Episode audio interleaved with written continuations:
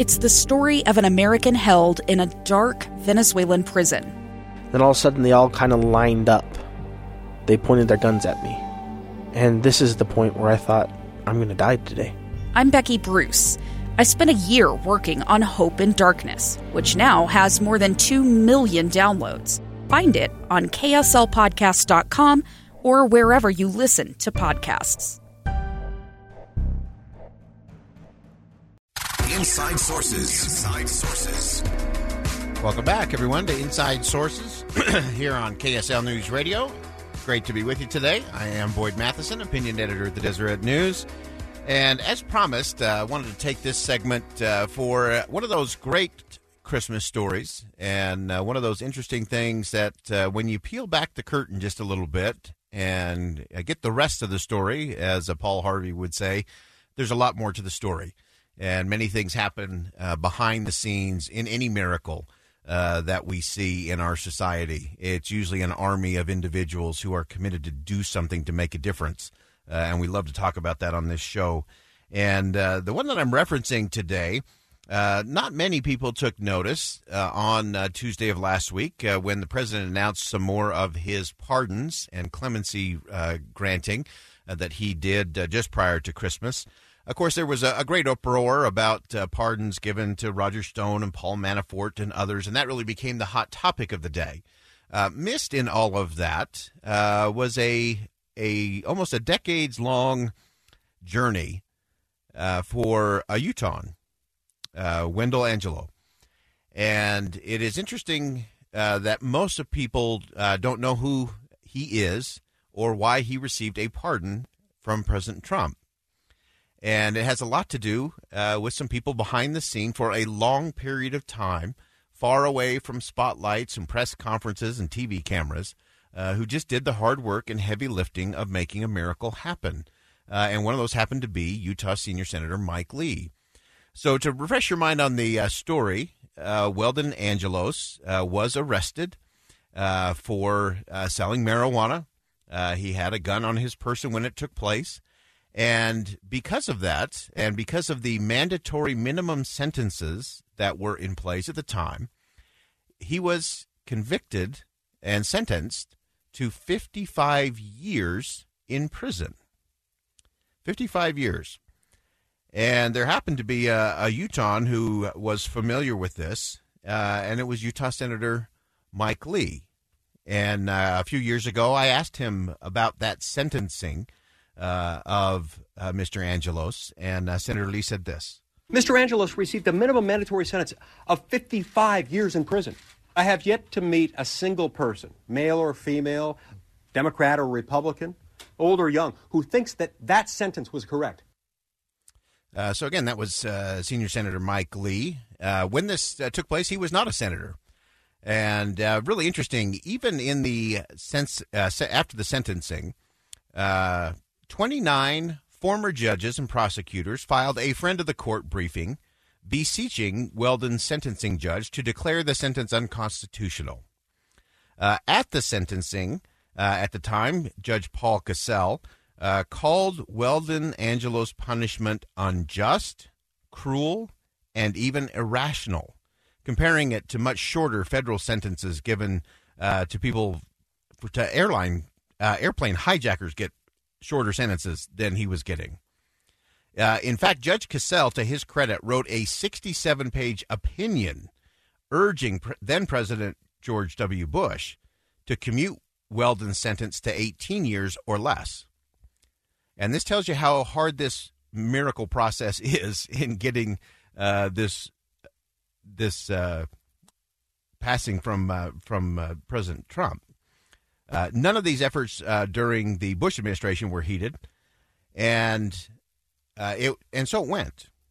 Uh, but the interesting thing was that uh, then uh, attorney Mike Lee uh, heard about that, recognized the injustice of all of that, and he committed to himself that if he were ever in a position to do anything to make that kind of change of what is unfair, unwarranted, unjust, uh, that he was going to work on that and fix that. And so he did. He worked on that. And uh, fortunately, in 2016, uh, Mr. Angelos was released from prison. That was a, uh, a very big day. But of course, he still had uh, all of these things uh, on his record. And so let's let's go back to last week. And again, this shows you just a lot of the behind the scene process that goes on in these kinds of things, and just how challenging it really is.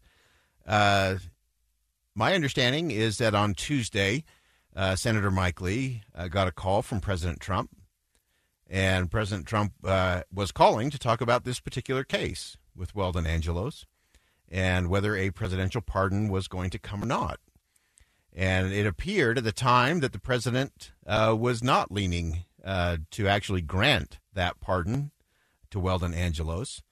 And Senator Lee uh, took that opportunity with the president uh, to walk him through the merits of the case, to make an impassioned plea, not only for what uh, the injustice was, but to also point out to President Trump what Weldon Angelos has done since in becoming an advocate for others in our criminal justice system who have experienced injustice themselves.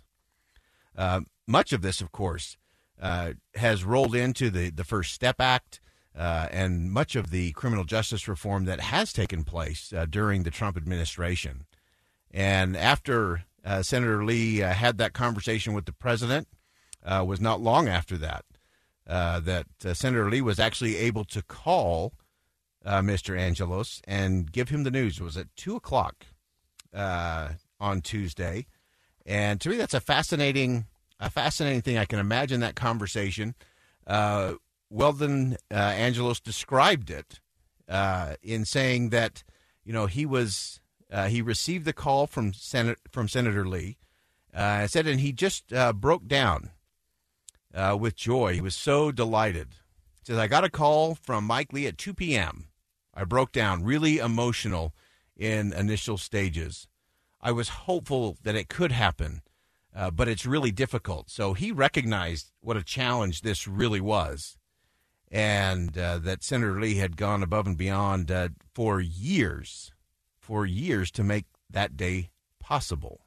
And so it was one of those rare opportunities. Uh, in fact, he, he went on, uh, Mr. Angelos went on to say uh, that uh, you know, that it was Senator Lee was was part of that critical help um, that he was there, that he recognized uh, the change that Mr. Angelos had made, the un- injustice of the sentencing mandatory minimums uh, that were part of that process, uh, and that's how that's how miracles happen, uh, and that's how they get done.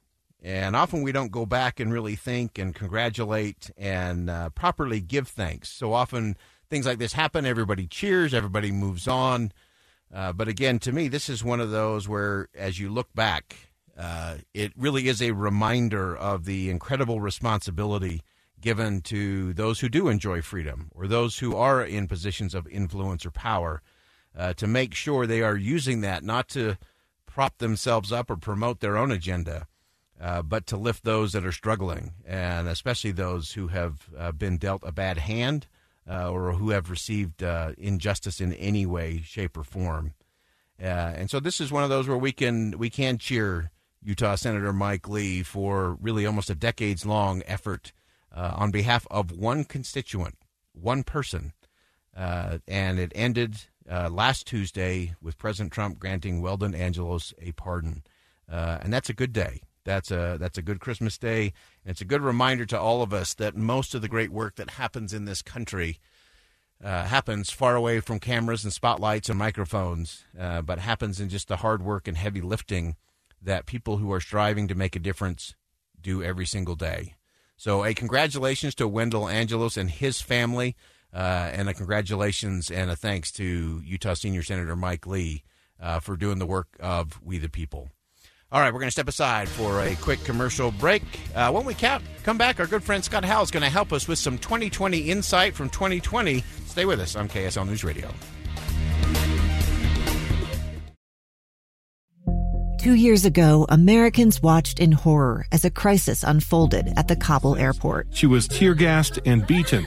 Images of thousands desperate to escape Taliban oppression filled our news feeds. More than 80,000 Afghans made it to America. But the story didn't end there. It was very cold. There was no power, no heat. Who would help our newest neighbors?